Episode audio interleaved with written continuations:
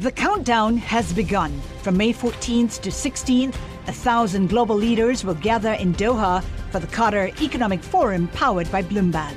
Join heads of state, influential ministers, and leading CEOs to make new connections, gain unique insights, and uncover valuable opportunities in one of the world's most rapidly rising regions. Request your invite for this exclusive event at QatarEconomicForum.com. Welcome to the Bloomberg Markets Podcast. I'm Paul Sweeney alongside my co host, Matt Miller. Every business day, we bring you interviews from CEOs, market pros, and Bloomberg experts, along with essential market moving news. Find the Bloomberg Markets Podcast on Apple Podcasts or wherever you listen to podcasts and at Bloomberg.com slash podcast. 528,000 jobs added in the month of July. That got my attention this morning. I think I got the market's attention yeah. uh, as well. So we need to break it down, and we do that with uh, Tom Gimbel founder and CEO of LaSalle Network, joins us every month to help us get a handle on what's going on out there in the jobs market. Tom, wow, uh, I didn't see that coming. I don't think the market did as well. What do you see out there as you talk to your clients? I see that there's no recession. It may come, but it's becoming a self fulfilling prophecy. If, if there is no jobs problem and unemployment is at historic lows, the economy is good.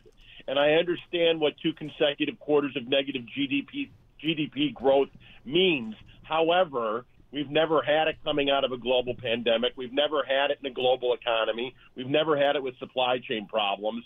And for people to say that we are in a, a recession or the economy is bad is purely trying to mislead people for their own political agenda.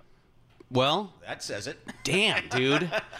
um, I agree with you, uh, although I can understand why people would. You know, a lot of people just fall back on old definitions and it's difficult to move them um, from those. Right. So, but after having seen the kind of growth that that uh, was showed in the jobs report today, and you know, with three and a half percent unemployment, clearly we're not in a recession.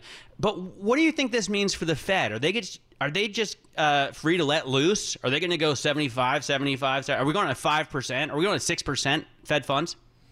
Listen, what, what we're going to see happen with the Fed is they'll probably do what Powell said before this report, and they'll probably only do 50 basis points. And they'll see that we'll be the, in, in the exact same situation. And then coming on the last hike of the year, they'll either do another 50 or 75. And so we're getting to a point that it's still going to be below where it was 15 years ago, 20 years ago. I mean, people act like because – we were having free money for so long that that's the norm. That wasn't the norm. It was an artificial stimulant. And now what the economy is showing us is that it doesn't need 0% interest rates to grow. Interesting. If you know, it's I guess the question for a lot of folks, and, and Tom, you see this every day. You talk to your clients that are out there trying to to find people. Is there uh, I guess what are you hearing from your employers that you talk with? I mean, where are the real challenges in, in finding people because boy, it looks like it's a still a em, employees market. well, and from some pockets, uh, this was a disappointing report. Paul and I have a bank of screens up here. I'm looking at Fox News. Okay, Their headline is White House misses forecast on lower July jobs growth. So for Fox, this is a super weak report. yeah, yeah. Well, and I think that goes back to what I said, yep. right? Is depending on, on how things come and what the narrative is, is people have their own political agenda. And, and, and listen, I, I agree that Fox headline is ridiculous, and it's been the same way on the other way. I, I'm, a, I'm a capitalist. I'm not a political person. And when I look at these things happen, what I'm talking to my clients about, they can't find people. So what, what are they doing? What we're seeing is you're coming out of the summer with recent college graduates being hired. So that is a huge part where the summer numbers tend to be better, and they're going to hire people right out of college. We see the participation rate continue to, to go up, not always by how much we want it to be. However, there's a certain percentage of the market that is unemployable that no politician will ever talk about because it's not a popular view. And when we're moving forward on these things, we see that unemployment is at historic lows. And what are companies doing? A, it's a global economy. They're offshoring. So many companies, whether it's manufacturing or technology, have people in Eastern Europe, in Asia, uh, in South America. I talked to a company that's in the creative web design space, a big company, um, and they were saying how they have a, a, a company that they bought in South America that's doing creative work and digital work for them. It's not just the stereotypical offshoring a call center to India or having developers in Eastern Europe. We live in a global economy, and it's happening. So companies are hiring people here in lower entry level jobs sometimes, outsourcing mid to higher level jobs, or vice versa. What we live in is the greatest entrepreneurial country the world's ever seen. They come up with solutions to solve their problems. The problem was jobs. They're figuring out how to restaff. It's, it's really a great story. It is. It is a fascinating uh, story, and just I, I, I'm moved by this jobs report. I, I just really uh, got me going. And the question is, um, you know, how much longer can inflation hold at this level now? Um, does it hold longer if we get good jobs reports? Because Paul noted the forecast for CPI is 8.7 percent the situation is is, is everybody and I, I, I love you guys. You're great. We're on every month. Everybody's looking to be chicken little. Yep. When's the sky going to fall? And I'm not saying that we shouldn't plan, but sometimes you have to enjoy your time Sit at the back. beach. Yep. Instead of always packing up your stuff to leave if it's going to rain. And yeah. right now, we've got a really good situation. Yep, we've got a good, good labor market. And Tom, you see it uh, firsthand on uh, the ground there at uh, as uh, founder and CEO of LaSalle Network. Again, Tom Gimbel giving us some good perspective on what is just an extraordinarily strong uh, labor data point we got today that you can certainly bet the Federal Reserve is taking a look at. This is Bloomberg. The countdown has begun. This May, a thousand global leaders will gather in Doha for the Qatar Economic Forum powered by Bloomberg, held in conjunction with our official partners, the Qatar Ministry of Commerce and Industry and Media City Qatar, and premier sponsor QNB. Join heads of state, influential ministers, and leading CEOs to make new connections and gain unique insights. Learn more at QatarEconomicForum.com next guest, Jack Altman, CEO and co founder of Lattice. Uh, putting some people to work, and that's good stuff there. I noticed that Jack, former analyst at Gleacher and Company, that brings back some memories for me. Eric Gleacher, talk about one of the mega big M&A bankers yeah. back in the day. Huge. Uh, cool stuff there. Hey, Jack, you're at Lattice now. Tell us what you guys are doing at Lattice, and, and talk to us about the environment you're seeing right now. Yeah, thanks for having me. Uh, at Lattice, we make software to help companies do people management. So we do things like performance management, employee surveys, career development. And our lens on the world has been that modern companies need to be employee centric. And so companies need to work to give employees great experiences and that that's going to translate into great business results. And so we're kind of trying to reimagine every HR practice to, you know, fit a world where companies put people first how tough is it now? I mean, I don't know. I used to manage a lot of people here at Bloomberg, and you know, it's a challenge. Uh, and I, I, think in the pandemic era, maybe even more pronounced here because employees have different needs. Uh, they have different desires. They value things differently now. They want to work from home. They want to work from home. The hybrid. Uh, they want to have special uh, meaning in their role. How has that evolved in life? Yeah, exactly. Yeah, those those are great points. I think all of those things are challenging, right? You mentioned remote, which is a very hard thing to navigate. You mentioned the fact that employees want so much from work in terms of meaning and purpose.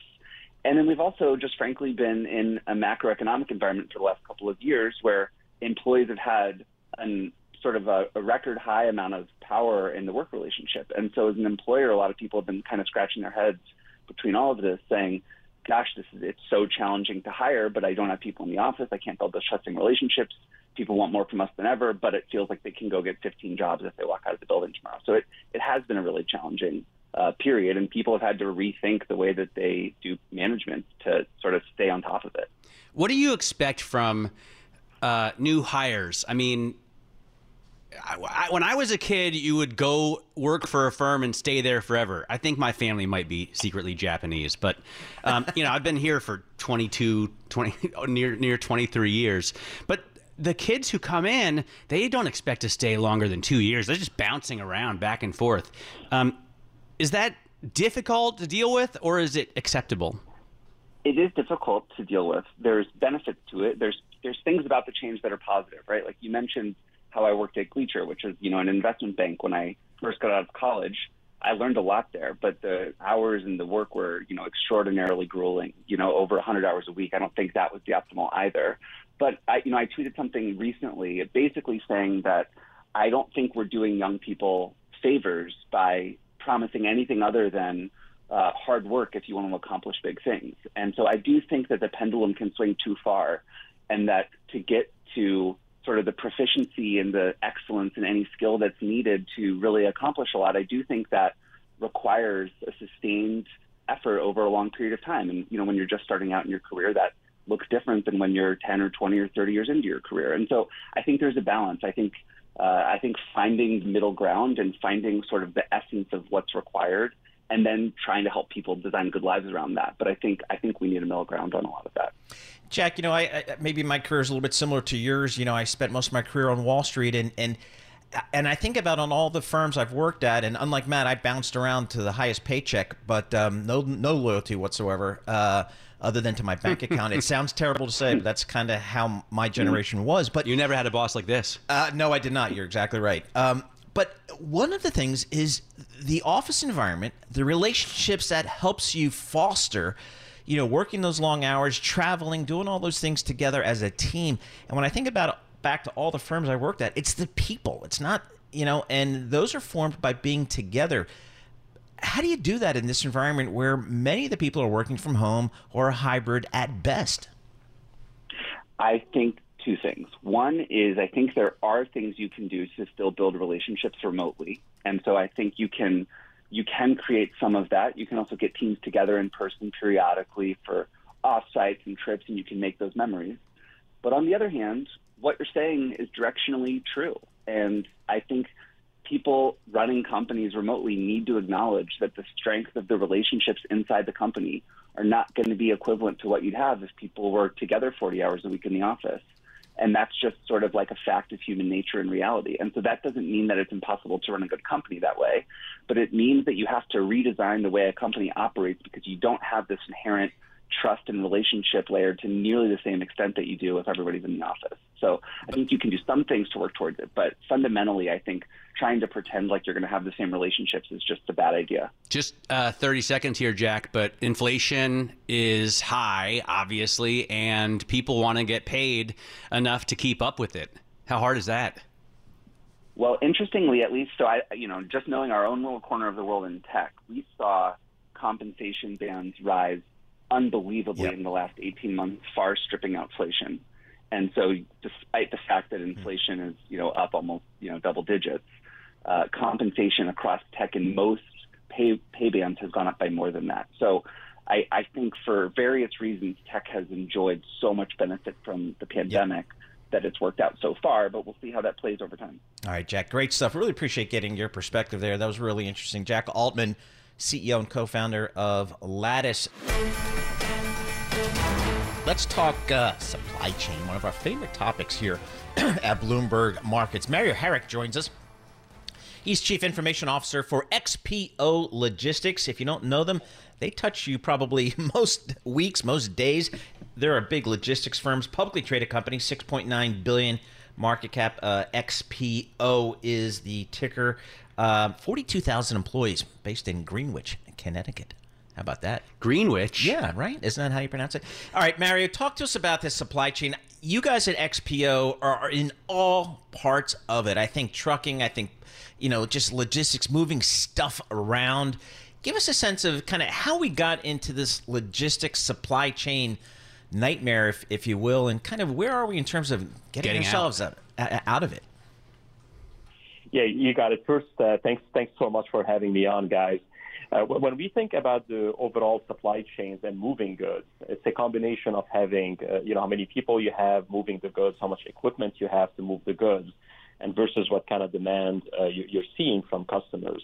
Now, when in a post-pandemic world, uh, there was strengthening demand in terms of uh, consumers buying more and pro- more products getting moved uh, in, in supply chains coupled with uh, less people and less equipment as well. So when you think about the chip shortage as an example impacting OEMs being able to produce trucks, and that combination of high demand and lower supply of capacity obviously impacted supply chains globally. By the way, um, ha- ha- has shipping, has logistics been a problem in terms of had problems in terms of scarcity of vehicles? I mean, has that impacted your your business as well? Yeah, that that also from a capacity perspective, the uh, truck manufacturers, the OEMs, uh, were challenged in terms of them being able to produce at capacity, uh, which also impacted that. But uh, where we are now, a lot of these things are starting to normalize. So what you're seeing is that you, you obviously have more people going back into the workforce. We are investing more capital in the business, where effectively we have a company-specific edge, where we also produce our own trailers, because the other form of equipment is trailers. And uh, this year, we're planning on doubling the production of trailers compared to last year uh, by producing more trailers so we can move more more goods. But uh, I'm sure I'm assuming that demand hasn't stabilized, right? You're still seeing massive demand. So demand has been uh, mixed from customers uh, overall. Some customers we're seeing stronger demands from uh, today in our less than truckload business, and that's the business that, that I run. Uh, we, we have seen for industrial customers strengthened demand in some cases where they are seeing more products flow into their supply chain, where they can actually move more products for their customers, which leads to more shipping. And uh, you have some customers where they're seeing softer demand, and uh, they uh, you know they're obviously shipping less. But for us, we have a lot of sales momentum where we are onboarding new customers. We are investing more in our business. We are graduating more drivers and we are onboarding new customers so we can get again more freight moved and uh, delight our customer with our service. Explain. Uh, you you say it's the business you run, the less than truckload um, business. That's because you spun off your truck brokerage business and you're focused fully on what is a less than truckload freighter. Yeah, less, less than truckload. I think of it as being whenever uh, shippers are moving things that are larger than parcel, so larger than a small box, box but where they don't have enough freight to fill a full truck.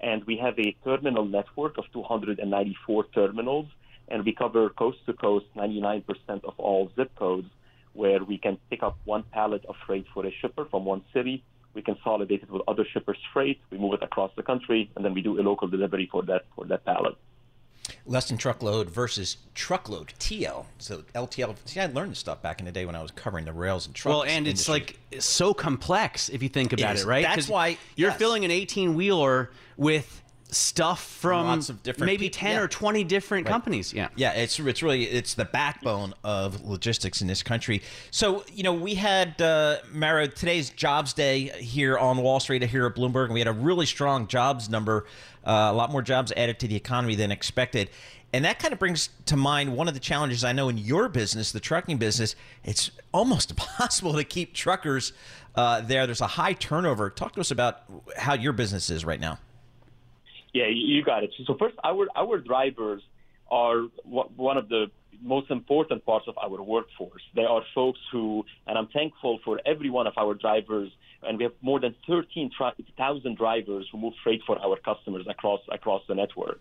And what we have done is that we have 130 locations where we train our own drivers where we pay their wages as they're going through the training program, and then they can join our ranks as a driver go. who move who move freight for our customers. Yeah, and this good. year, we're planning on doubling the number of drivers we're graduating uh, and to, to, join our ranks. How, what kind of training are we talking about? Because this is like, I don't know why I've dreamt about it since I was a kid. Just seems like the perfect job for me. You know, chasing that wa- long white line. yeah, listen, it, it is an amazing job. I, I spend a lot of time in our terminals, and I get to meet a lot of our drivers. There's some salt of the earth people. They really keep our economy and the whole country moving. But the training that we do uh, is effectively a where they earn the CDL license. So effectively, it's a seven-week training. So you can imagine if you're a dock worker with us, or you're somebody coming from outside the company who'd like to earn a CDL license we train you both in the classroom and on the road training, but at the end of it, you would own a CDL license and you can actually drive one of those large semis and uh, move freight uh, for our customers. I just some of the cabs also are so awesome. You can have a whole setup in there with a bed and a computer and a TV and yep. It's but again, it's a tough, tough job. You're away from home. You can bring your road. dog along with you. exactly. But, so, but, but but I tell you guys, for us, because we're in less than truckload, our drivers sleep at home every single day. Yeah, that's key. So effectively, that's a that's a big benefit for our drivers in terms of being able to, uh, in terms of being able again to be at home. Oh, who do you hand it off to then for the long haul? So because we have 294 terminals, so when we move freight between our terminals, each driver drives at most 250 miles one way, mm. and then they hand off the trailer either to a terminal or they hand it off to another driver that can move the rest of the freight on its on its path to the customer. You have a preferred supplier in terms of the actual tractor. I mean the the big rig. Do you go with Volvo, Peterbilt, Mack?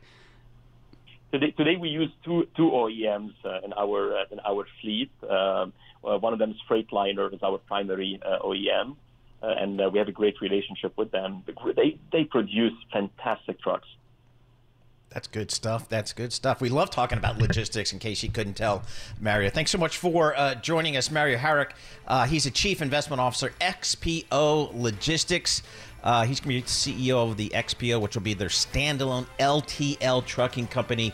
And again, the XPO folks, uh, they touch pretty much every consumer uh, very frequently, uh, as they are really the backbone of the global trucking logistics uh, of this country as more and more traffic goes digital. This is Bloomberg. From Silicon Valley to Wall Street, the promise and perils of artificial intelligence are playing out on the world stage. But what will the next phase of AI adoption look like? Which companies, from big tech to startups, will dominate? And where do the risks and unintended consequences lie? I'm Emily Chang. Join me at Bloomberg Tech in San Francisco, May 9th, to answer many of the industry's burning questions, alongside Snap's Evan Spiegel, Xbox President Sarah Bond, OpenAI's Brad Lightcap, top researcher Dr. Fei Fei Li of Stanford, and many more. More details and just a few tickets left at bloomberg.com slash techsf.